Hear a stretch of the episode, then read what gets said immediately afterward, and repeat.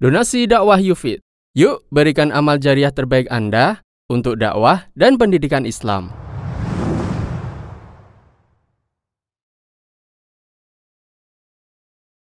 Salawat dan salam semoga senantiasa tercurahkan kepada junjungan kita Nabi besar Muhammad sallallahu alaihi wasallam kepada keluarganya, sahabatnya dan umatnya yang setia mengikuti tuntunannya hingga di akhir nanti.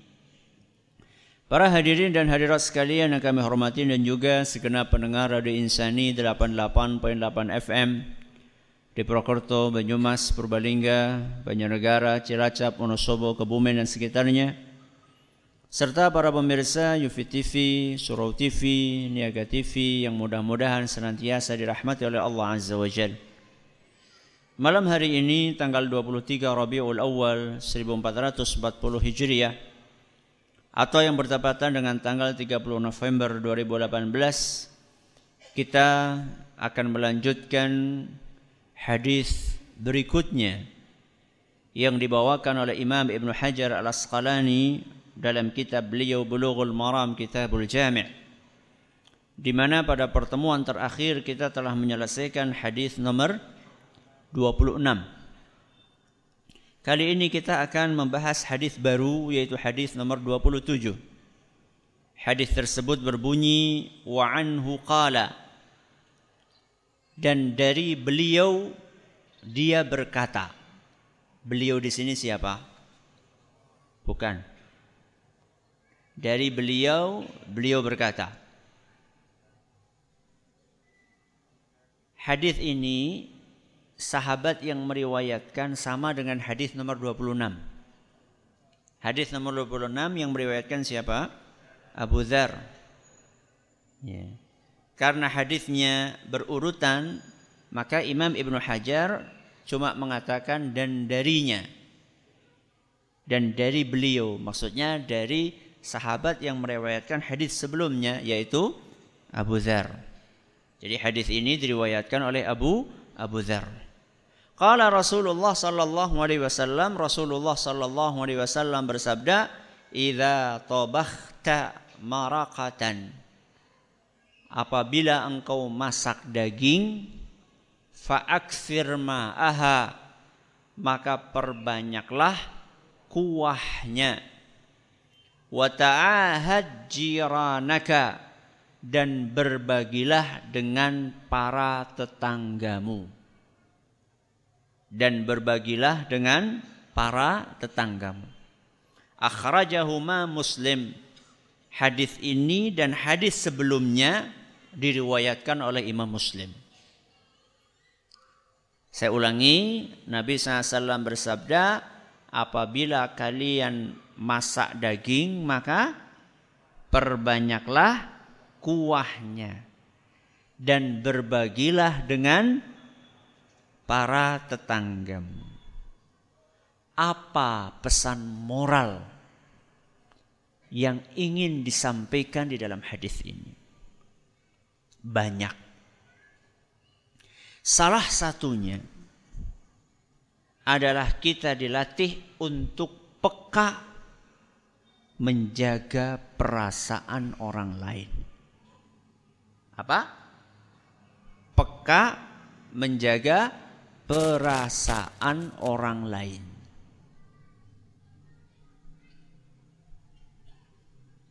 Tetangga itu adalah orang yang terdekat dengan kita setelah siapa?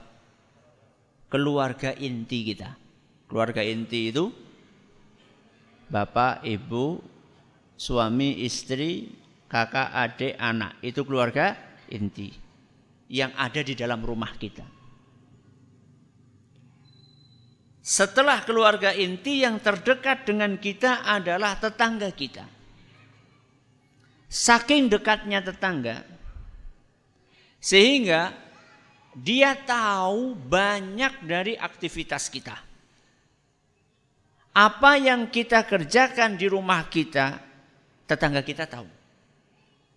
Kapan kita berangkat kerja, kapan kita pulang kerja apa kendaraan yang kita naiki? Anak kita berapa?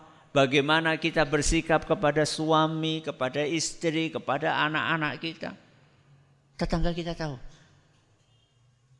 Hafal sekali. Oh, kalau sudah jam 5 ada suara motor anu, itu motornya tetangga saya. Dan salah satu aktivitas yang tidak luput dari perhatian tetangga kita adalah masak. Memasak. Apalagi di perkampungan yang padat penduduknya. Antara satu rumah dengan rumah yang lain batasnya cuma tembok. Itu pun tembok buat berdua. Satu tembok ini buat A, ini buat B. Sehingga aktivitas yang dilakukan di dalam rumah kita akan ketahuan. Bahkan kadang-kadang kita ngomong dengan suara yang levelnya biasa, nggak teriak nih. Cuma ngobrol saja. Tetangga kita dengar. Nah ini repot ini. Kalau di kamar repot ini. Kamar jajaran sama kamar, waduh repot ini. ya. Nah, salah satu aktivitas yang mudah untuk diketahui adalah aktivitas memasak. Dan biasanya anggota tubuh, organ tubuh, panca indera yang dengannya kita bisa mengetahui aktivitas memasak adalah Telinga dulu dong. Telinga dan hidung. Telinga itu akan mengetahui aktivitas aktivitas goreng sreng kedengaran sedangkan hidung akan mengetahui aroma yang akan dikeluarkan dari masakan kita.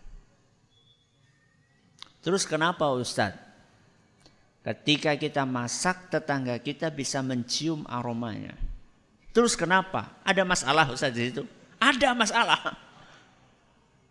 Apa masalahnya? Akan membangkitkan selera tetangga kita. Jenengan saja ketika lewat gitu. Ada orang goreng mendoan, mendoan. Itu sudah kita, ya Allah enak banget ki gorengannya. Padahal cuma mendoan. Dan biasanya rumput tetangga lebih hijau. Saya bukan bicara yang lainnya, saya bicara masakan. Kadang-kadang mendoan ini pada, tapi ketika yang dimasak, yang memasak tetangga, itu bisa kain lu enak banget loh. Padahal sebenarnya ya sama saja. Bahkan mungkin masakan istri kita lebih enak. Terus kenapa Ustadz kalau selera itu bangkit?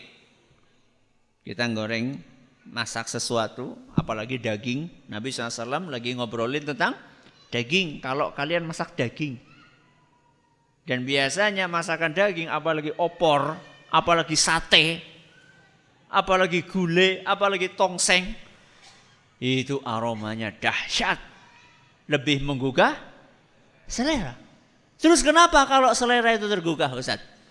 Kalau selera itu tergugah maka butuh pelampiasan. Apa pelampiasannya? Ya makan. Masalahnya ketika kita masak daging, tetangga kita cuma punya jangan bening dan beningnya bening banget.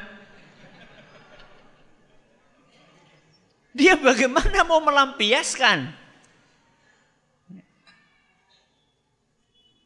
Sedangkan kita tidak peduli untuk mengirim kuahnya kepada tetangga kita. Maka ketika selera itu tidak mendapatkan sarana pelampiasannya, sarana untuk menyalurkannya, maka muncullah kekecewaan.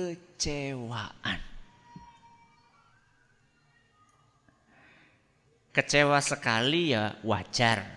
Ini kecewa tiap hari. Sehingga terjadilah kekecewaan, kekecewaan, kekecewaan, kekecewaan, kekecewaan, akumulasi tumpukan dari kekecewaan itu akan menaikkan tensi. Tensi di sini bukan saya maksud tensi eh, tegangan darah bukan. Tensi di sini adalah gampang emo, emosi. Karena tensinya naik, akhirnya sensitif. Masalah kecil jadi besar. Apalagi ada tukang kipasnya. Siapa? Bukan tukang sate, setan. Setan ini punya kepentingan di situ. Salah satu target utama setan adalah menimbulkan permusuhan dan kerenggangan hubungan antara seorang muslim dengan muslim yang lainnya.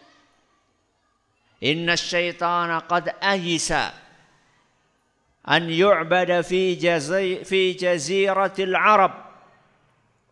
Sesungguhnya setan itu sudah merasa putus asa karena tidak terlalu sukses untuk membuat orang-orang Arab menyembah dia. Terus dia turunkan level targetnya. Nah kalau bikin mereka menyembahku kayaknya aku sudah setelah datangnya Nabi Muhammad SAW mengajarkan tauhid kayaknya sudah sulit ini. Terus levelnya dia turunkan. Apa targetnya? Walakin fit tahrishi bainahum maka target utama setan adalah membuat permusuhan di antara kaum muslimin. Padahal pada pada ngaji, pada pada sholat, pada pada puasa, ya. cuma karena beda warna, yang satu biru, yang satu oranye, mati bayangkan, mati.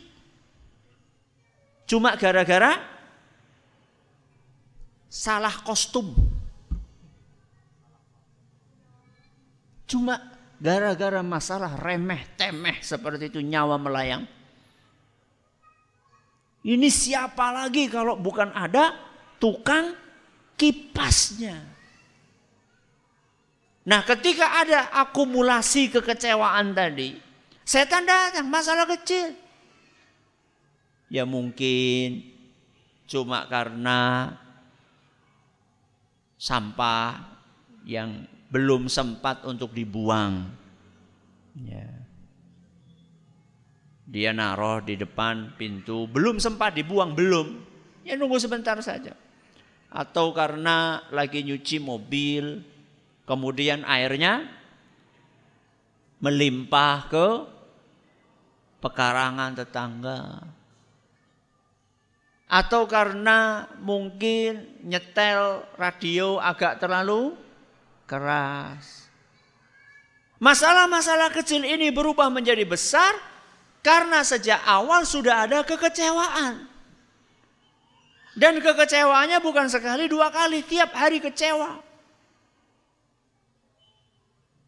Ketika tensi naik, maka yang terjadi adalah ketidaknyamanan hubungan dengan tetangga.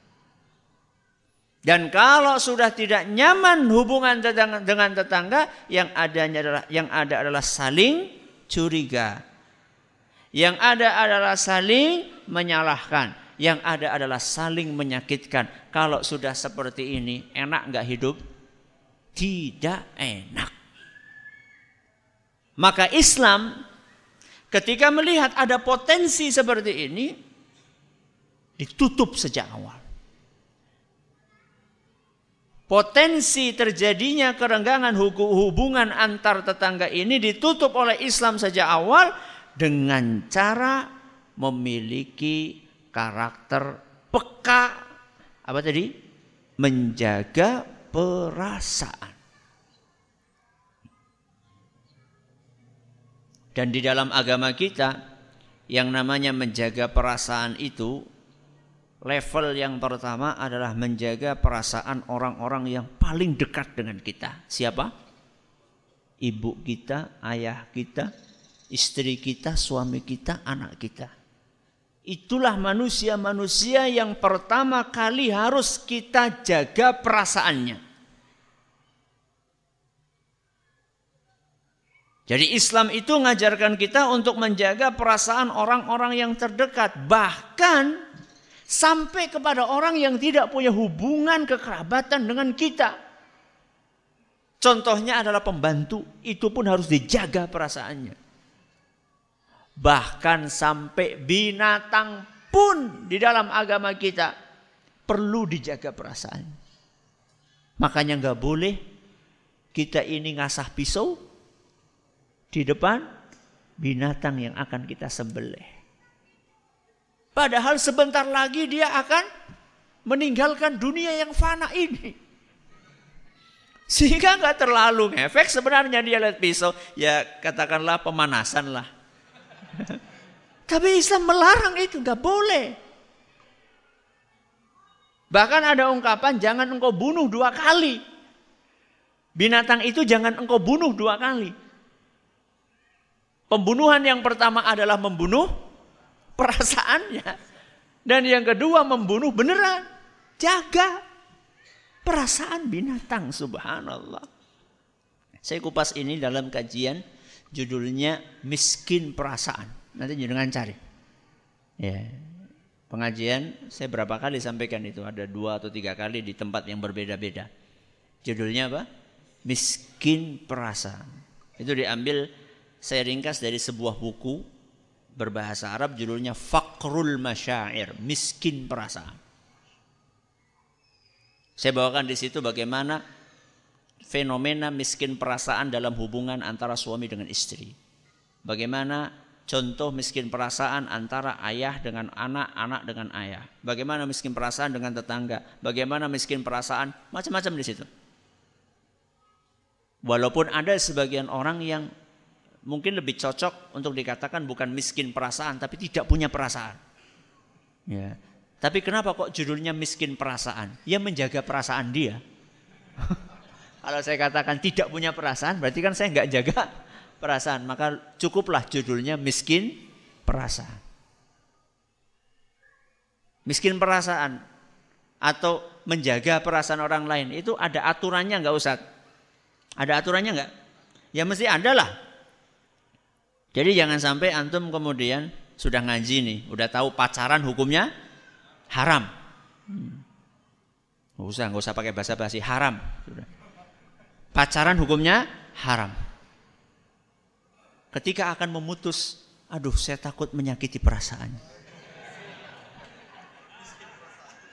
Saya nggak pengen jadi orang yang miskin perasaan. Ini namanya menyalahgunakan pengajian. ada aturannya. Ya, ada aturannya, bukan seperti itu. Nanti lama-lama, wah teman saya ini hobinya uh, ngefly. Ya, hobinya ngefly. Hobinya pakai obat-obatan terlarang. Nanti malam dia mau datang ke rumah saya. Saya harus jaga perasaannya dong, saya sediakan lah. nanti lama-lama kayak gitu nanti. Miskin perasaan itu ada Eh, menjaga perasaan itu ada aturannya. Aturannya ya jangan sampai gara-gara menjaga perasaan melanggar syariat. Itu aturannya. Baik. Sekarang kita kembali kepada hadis yang tadi sedang kita bahas. Jadi pesan moral ya, pesan moral, salah satu pesan moral, banyak pesan moralnya. Salah satunya adalah kita dilatih untuk peka apa tadi? Menjaga perasaan. Mari kita simak hadis tadi. Idza tabakhta marakatan fa'aksir ma'aha. Kalau engkau masak daging, perbanyaklah kuahnya. Kenapa? Kok yang disuruh perbanyak adalah kuahnya? Kenapa bukan perbanyaklah dagingnya?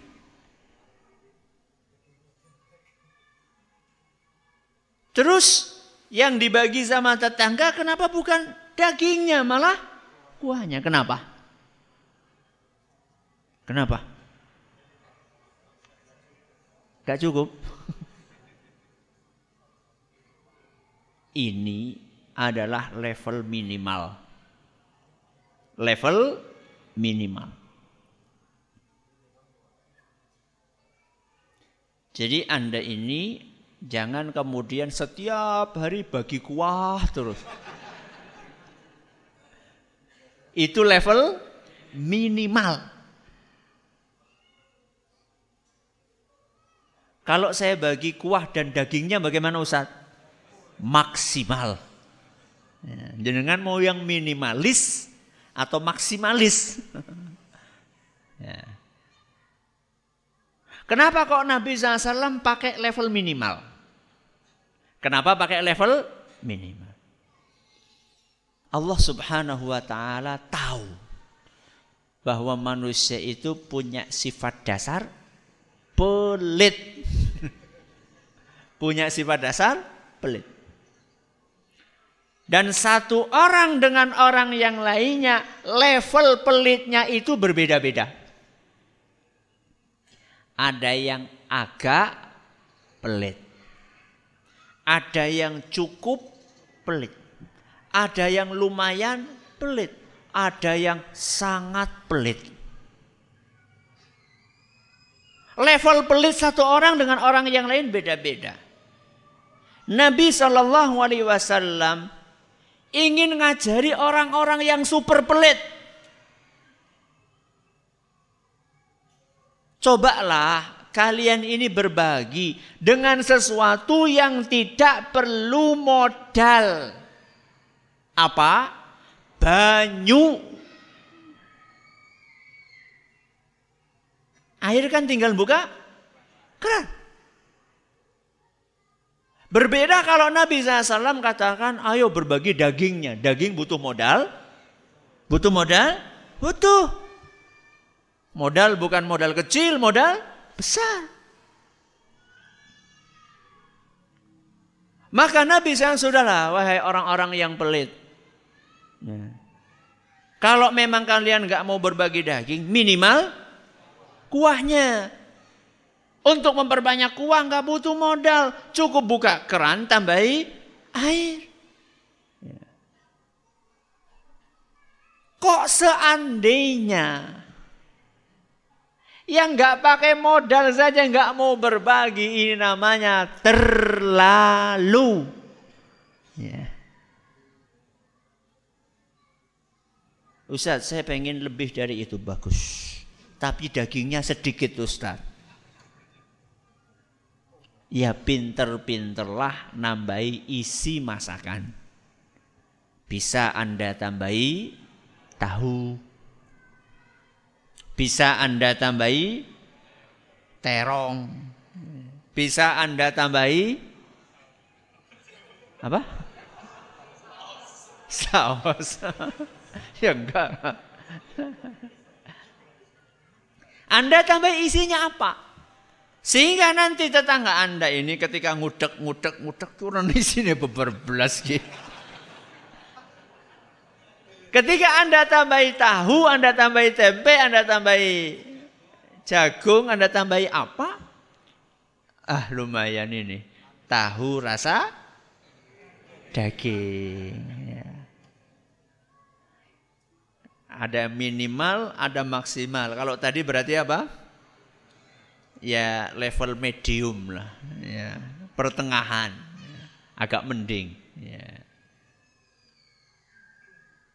Ustaz, ini cuma masak daging saja Ustaz? Tidak. Bukan hanya masak daging saja. Para ulama kita mengatakan seluruh makanan yang aromanya menyengat ya seluruh makanan yang aromanya menyengat itu kena hadis ini. Wah kalau kayak itu saya akan bikin dapur yang kedap suara. Bukan kedap suara, kedap kedap bau. Berarti asapnya dipangan dewek ngono. ya enggak lah, ya. Makanan yang aromanya menyengat selain daging apa Ustaz? Gesek. Betul sekali. The power of kempit. Itu luar biasa itu. Padahal cuma kempit loh. Ya, ikan asin itu Masya Allah bisa menggugah selera. Apalagi dengan sambal terasi ya. Masya Allah. Ya. Itu ini ngomong kempit ke pengajian.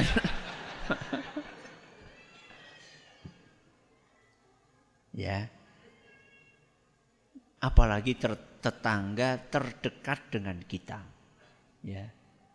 Duren, ya. Ini kan sudah mulai musim durian. Ya. Sudah mulai musim durian.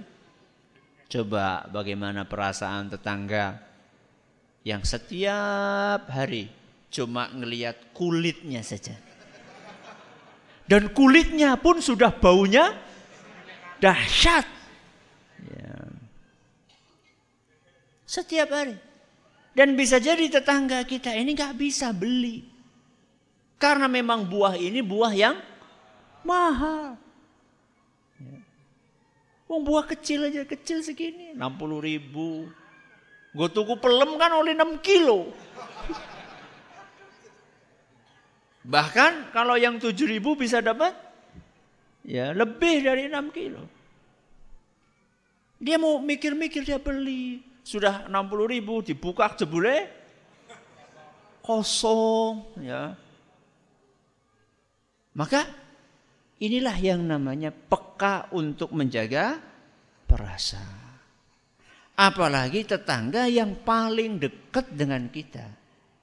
Aisyah radhiyallahu anha ibunda kita Ummul Mukminin radhiyallahu anha pernah bertanya kepada Rasulullah SAW suaminya, "Ya Rasulullah, innali jaraini." Aku punya dua tetangga wahai Rasul. Fa ila ayyihima uhdi? Dari dua tetanggaku ini wahai Rasul, mana yang perlu saya prioritaskan untuk saya kasih hadiah? Kalau saya punya sesuatu berlebih di rumah, saya pengen kasih, saya punya dua tetangga ini wahai Rasul. Mana yang seharusnya saya prioritaskan? Maka Nabi SAW jawab, ila akarabihima min kibaban. Prioritaskan tetangga yang pintu rumahnya paling dekat dengan pintu rumahmu. Hadis riwayat Bukhari. Karena dia paling tahu apa yang terjadi dalam rumah kita. Dan dia juga orang yang paling berpeluang untuk terganggu dengan aktivitas kita. minimal ya untuk menebus kesalahan-kesalahan kita kepada dia. Ketika mungkin ada sesuatu yang tidak yang membuat dia menjadi tidak nyaman dengan perilaku kita, dengan perilaku anak-anak kita. Mungkin nggak anak-anak kita ganggu tetangga kita? Sangat mungkin. Contohnya, teriak-teriak. Apa mana anaknya lanang kabeh kayak anak nyong. Aduh, masya Allah. Nek lagi tukaran, anaknya Ustaz tukaran, iya iya pada baik. Ustaznya menungsa anaknya ya, menungsa sama-sama manusia.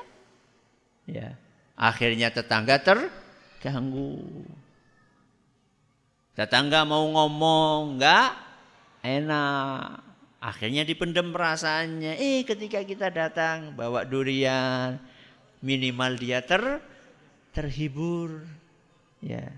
Dia akan melupakan ribut-ribut tadi ketika sudah makan durian. Coba bagaimana? Seandainya dia sudah terganggu karena ribut-ributnya anak kita. Habis itu terganggu pula dengan kulit durian. Ya. Akhirnya tumpuk menumpuk.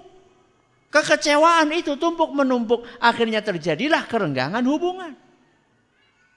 Ini ketika posisi kita sedang memiliki sesuatu. Nah sekarang kalau posisi kita dikasih sesuatu. Kalau tadi kan kita punya sesuatu maka disuruh untuk ngasih. Nah sekarang kalau posisi kita yang dikasih. Tetangga kita punya sesuatu, dia berikan kepada kita. Maka bagaimana sikap yang seharusnya kita lakukan? Sikap yang seharusnya kita miliki adalah menghargai setiap pemberian sekecil apa pun pemberian itu. Apa? Menghargai setiap pemberian sekecil apa pun pemberian tersebut. Dan inilah moral, perilaku, akhlak, karakter yang diajarkan oleh Nabi kita Muhammad SAW. Dalam sebuah hadis yang diriwayatkan oleh Imam Bukhari Nabi kita sallallahu alaihi wasallam bersabda, "Lau du'itu ila qura'in la ajabtu." Seandainya aku diundang makan dan yang disuguhkan itu adalah kaki kambing bagian bawah. Kambing ya, kan ada kakinya, ada ento-ento apa ento mata kaki, mata kaki kambing bawahnya itu isinya apa? Isinya apa?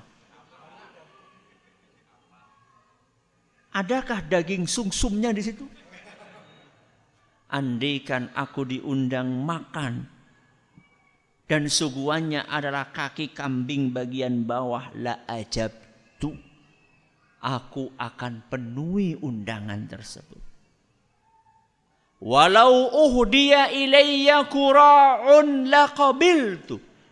Seandainya ada orang ngirimi aku kaki kambing bagian bawah, aku akan terima hadiah tersebut. Dan diterima dengan lapang dada. Bukan segera diterima. Ada sebagian orang menerima, terima. Kalau deleng, Dan ada sebagian orang ketika diundang masakannya kurang enak, ya grundel di belakang. Kapok nyong diundang anak lah. Mengundang kok Jangan tempe, nunggu maya anak. Subhanallah. Ya. Nabi SAW ma'aba Rasulullah sallallahu alaihi wasallam ta'aman qat Nabi SAW tidak pernah mencela makanan sekalipun. Padahal Rasulullah Sallallahu Alaihi Wasallam hidup dengan istrinya berapa tahun?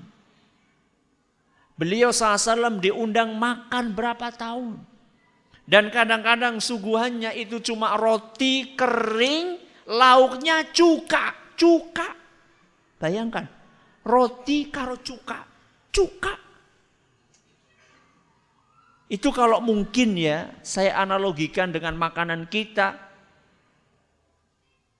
Sega perak, lawe uyah.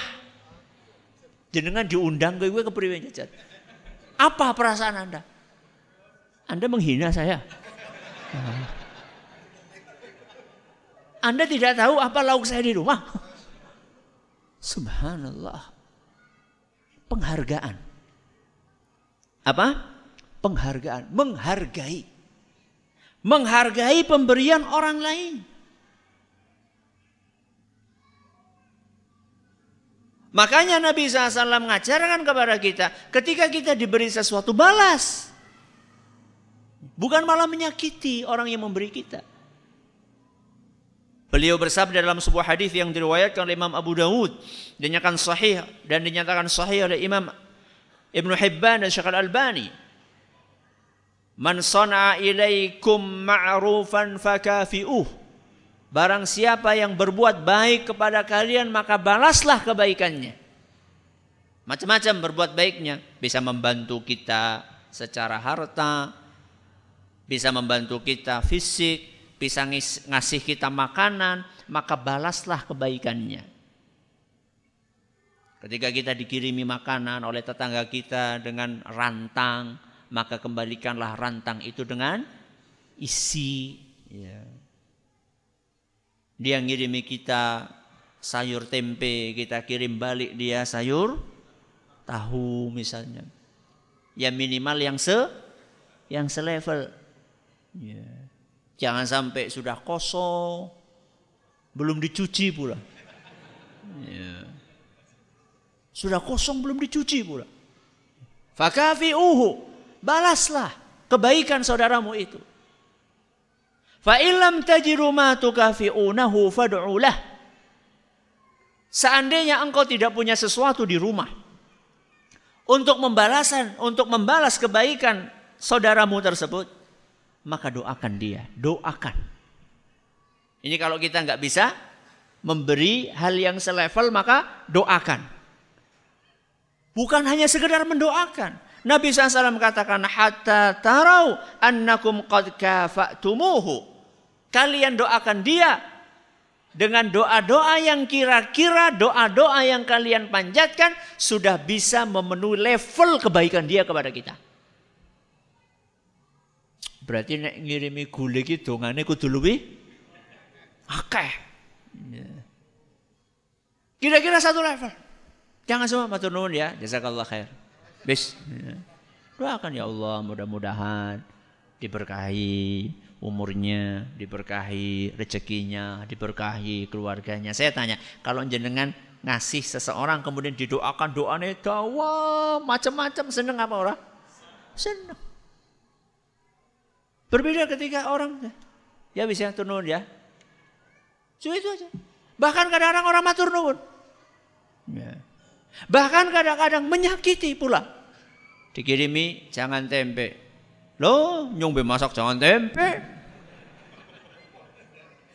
Apa lah, sop apa-apa, kok jadi klop. Subhanallah. Diwei nawar. Harga ini ya minimal kita itu. Alhamdulillah ya Allah jangan tempe. Aku kangen banget tuh jangan tempe. Padahal di rumah juga masak tempe. Tidak masalah. Harga ini ya. Kita ini kalau ngasih orang, kemudian dia itu mengucapkan terima kasih, kemudian dia ini menghargai, mengeluarkan kalimat-kalimat yang menyejukkan hati, kita itu senang. Orang kapok. Tidak kapok untuk ngasih dia. Ya Allah nyenengkan saya kalau ngasih orang, uh, ngasih dia itu nyenangkan. Ya. Dia hargai, dia senyum, berterima kasih dan seterusnya. Ya. Masih tiga menit. Sekecil apa pun yang diberikan oleh tetangga kita kepada kita. Jangan lihat, jangan lihat fisik apa yang dia berikan. Terus dilihat apanya. Kalau kita nggak lihat fisik apa yang dia berikan kepada kita, kita lihat apanya. Lihat keikhlasan kepada kita, oh ikhlasan. lihat perhatian dia kepada kita. Ketika dia masak, kemudian dia sisihkan. Kemudian dia pilih-pilih, oh ini buat tetangga isinya. Lalu dia ambil tempat, tempat itu dicuci bersih. Setelah itu dilap, ditutup, kemudian diantar ke rumah kita. Ini menunjukkan apa? Perhatian. Hargai itu. Berarti dia ingat sama kita. Jadi jangan dilihat dari kecilnya pemberian, remehnya pemberian. Maka Nabi Wasallam tadi ketika diundang untuk makan apa tadi kaki kambing bagian bawah itu, Nabi SAW tetap penuhi undangan tersebut. Nabi SAW ketika dikasih kaki kambing bagian bawah, beliau tetap terima. Beliau tidak ingin menyakiti perasaan sahabat yang sudah menunjukkan kepeduliannya. Sahabat itu kan level-level. Apanya? Kemampuan ekonominya. Ada yang levelnya Abdurrahman bin Auf, ada yang levelnya Abu Bakar As-Siddiq, ada yang levelnya Uthman bin Affan, para tajir, para sodagar yang kalau ngundang ya kira-kira ya Ya kayak undangan uang sugih lah kira-kira. Tapi juga ada selevel Abu Hurairah, Ibnu Mas'ud, Bilal, ya. Yang mereka tidak mampu, akan tetapi mereka ingin mengungkapkan kecintaan mereka kepada Nabi SAW. Apalagi Nabi SAW menjelaskan bahwa sebaik-baik makanan adalah makanan yang dimakan oleh orang yang soleh. Nah sekarang ada nggak manusia yang lebih soleh dari Nabi Muhammad SAW? Gak ada. Mereka pengen makanannya ini dimakan oleh orang yang paling soleh di muka bumi. Mereka nggak bisa menyediakan macam-macam. Mereka punyanya roti kering sama apa tadi? Cuka.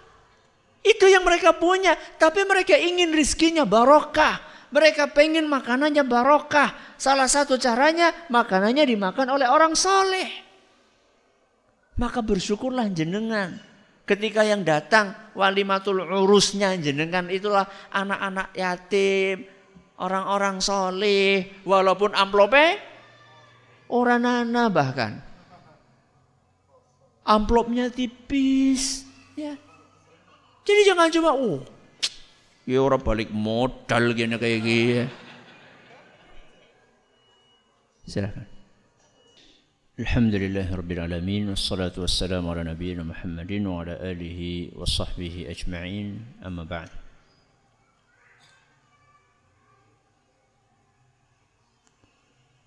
Kita akan bacakan beberapa pertanyaan yang telah masuk Ustadz bagaimana kalau kita punya usaha rumah makan di tengah-tengah komplek perumahan? Apakah hadis tersebut berlaku juga untuk masalah itu? Wah, aku bangkrut ya, kepriwe ya. Sekarang untuk menjawab pertanyaan ini, kita perlu memahami. Hadis ini di dalamnya ada perintah. Ada perintah perintah untuk apa tadi? Berbagi kuah masakan daging dengan tetangga. Perintah. Siapa yang memerintahkan? Rasulullah SAW. Perintah dari Nabi SAW itu berlevel-level. Ada yang levelnya wajib. Wajib nanti ada yang fardu ain, ada yang fardu kifayah dan ada yang levelnya sunnah anjuran. Nah, kira-kira perintah yang ada dalam hadis yang kita kaji malam hari ini, perintah untuk berbagi kuah masakan buat tetangga, ini masuk level yang mana? Wajib atau sunnah? Sunnah atau wajib? Sunnah berdasarkan ijma para ulama para ulama sepakat bahwa perintah Nabi SAW dalam hadis tadi sifatnya an, anjuran. Sehingga ketika itu tidak dilakukan, mudah-mudahan tidak ber, berdosa. Nah, ini hubungannya dengan usaha rumah makan ini. Seandainya Anda punya rumah makan dan itu berada di kompleks setiap Anda masak pasti baunya akan ke mana-mana. Maka kalau Anda ingin mengamalkan hadis ini, maka mulailah dengan orang yang terdekat rumahnya dengan rumah makan Anda. Kanan, kiri, depan, belakang. Mulai dari situ. Ya. Dan tidak ada kewajiban karena memang aslinya hukumnya sunnah. Tidak ada kewajiban Anda harus ngirimi satu kampung. Oh, nanti nggak jadi jualan. Kirimi hari ini tangga kanan, hari ini tangga kiri, hari ini belakang dan seterusnya. Insya Allah dengan demikian usaha Anda akan barokah dengan izin Allah Subhanahu wa taala. Ya. Itu pun tidak harus setiap hari, bisa saja hari ini bagian sini, hari ini bagian sini. Kalau Anda ingin mendapatkan pahala yang lebih maksimal di hari Jumat, di hari Jumat. Salah satu sunnah di hari Jumat adalah berbagi makanan. Berbagi makanan sebagaimana dijelaskan oleh Imam Ibn Rajab Al-Hambali rahimahullah berdasarkan beberapa hadis Rasul SAW. Di mana ada sebagian sahabat Rasul SAW yang kalau hari Jumat itu setelah Jumatan ngundang para sahabat yang baru Jumatan untuk ikut makan. Ya.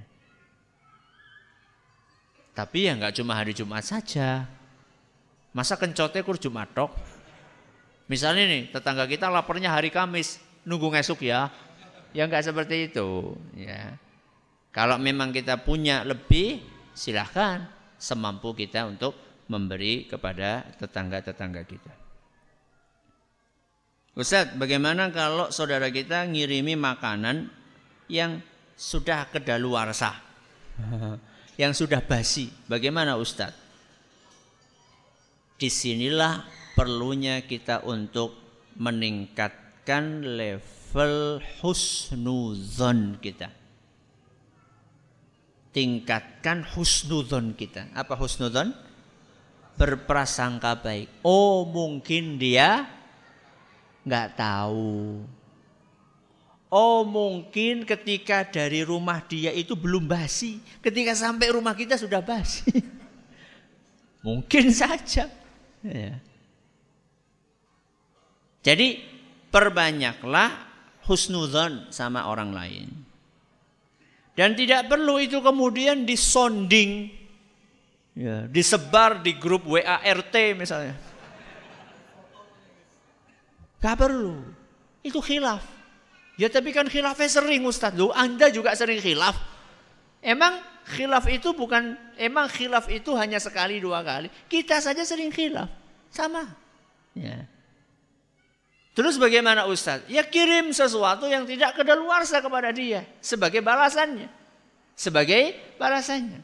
Ketika dia ngirimi kita sesuatu yang kedaluarsa, kirim balik sesuatu yang tidak kedaluarsa. Ketika dia ngirimi kita sesuatu yang sudah basi, kirimi dia sesuatu yang fresh. Ya. Kalau perlu uh, apa itu yang masih hot plate Kalau perlu hot plate kirim sama dia. Itulah yang namanya membalas uh, sesuatu yang tidak baik dengan sesuatu yang baik. Ya. Ustadz, kenapa tetangga saya tidak pernah memikirkan perasaan saya? milik saya jadi milik dia. Suka ambil ayam saya, ambil tanaman-tanaman saya, suka ngerusak. Itu bagaimana menyikapinya? Dia non muslim.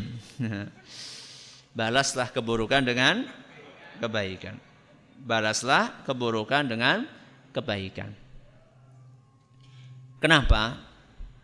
فَإِذَا الَّذِي بَيْنَكَ وَبَيْنَهُ عَدَاوَةٌ كَأَنَّهُ وَلِيٌّ حَمِيمٌ Allah jelaskan dalam Al-Quran, ketika kita balas keburukan dengan kebaikan, maka musuh bisa berubah menjadi teman karib. Musuh bisa berubah menjadi teman karib. Mudah-mudahan ketika Anda membalas keburukan tetangga Anda yang non-muslim ini dengan kebaikan, mudah-mudahan dia masuk Islam. Dan masuk Islamnya dia ini lebih berharga daripada hilangnya ayam Anda. Ya. Makanya Nabi SAW katakan la an yahdiyallahu bika rajulan wahidan khairun laka min humrin na'am. engkau bisa memberi hidayah dengan izin Allah kepada seorang saja, itu lebih berharga daripada onta merah. Onta merah itu harga harta yang paling prestisius di zaman itu. Berarti gak ada bandingannya dengan ayam. Onta merah, harta yang paling mewah saat itu. Maka balaslah keburukan dengan kebaikan. Ustadz, apakah memfoto makanan kemudian menyebarnya di medsos masuk ke dalam hadis ini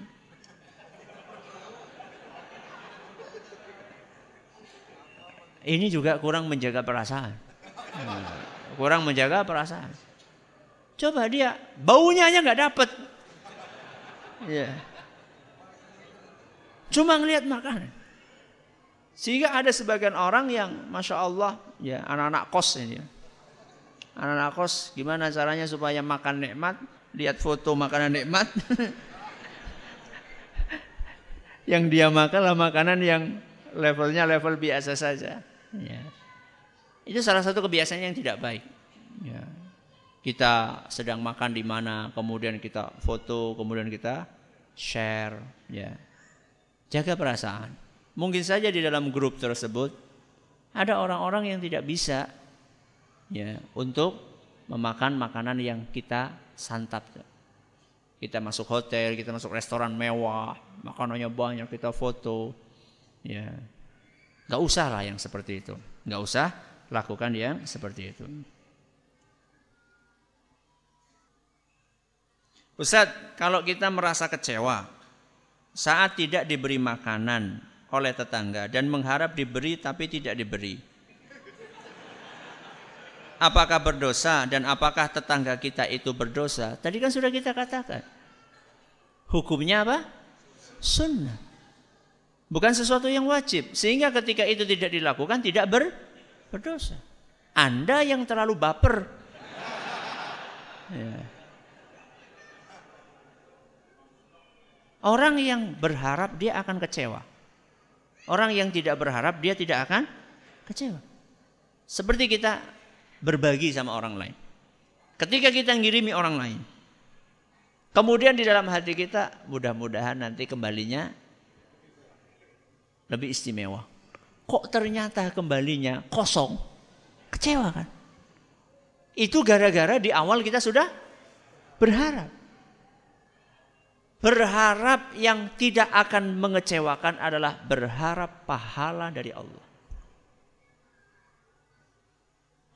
Makanya berlatihlah kita untuk memberi tanpa mengharap balasan.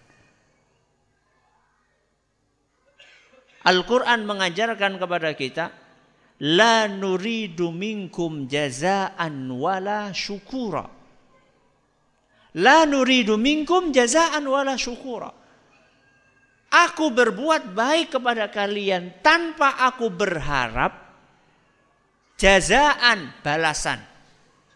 Wala syukura bahkan ucapan terima kasih pun aku tidak berharap menanti itu keluar dari lisanmu. Ketika orang ngasih kepada orang lain. Kemudian di dalam hati kita sudah terpatri ayat tersebut. Aku ngasih ini bukan dalam rangka nunggu balasan atau ucapan terima kasih sekalipun. Maka saat kita tidak dapat balasan dan tidak diucapkan terima kasih, kita no, no problem. Karena bukan itu yang kita cari. Tapi Jangan kemudian ketika kita posisinya dikasih, ketika tadi kan kita lagi apa? Ngasih. Sekarang posisinya dibalik, kita lagi dikasih. Jangan kemudian kita dikasih, eh ente gak usah tunggu ucapan terima kasih dari saya ya. Tahu nggak ayat Al-Qur'annya? ayat Al-Qur'an tadi sedang ngajari orang yang ngasih. Sedangkan orang yang dikasih sudah diajari tadi sama hadis Nabi SAW. Apa tadi? Balas kalau tidak bisa doakan. Jadi jangan kemudian meletakkan ayat bukan pada tempatnya. Wallahu taala a'la wa alam. Mudah-mudahan apa yang kami sampaikan bermanfaat buat kita semuanya. Terima kasih atas perhatiannya. Menurut segala kurangnya kita tutup dengan membaca Subhanakallahumma wa bihamdika asyhadu an la ilaha illa anta astaghfiruka wa atubu ilaik. Assalamualaikum warahmatullahi wabarakatuh.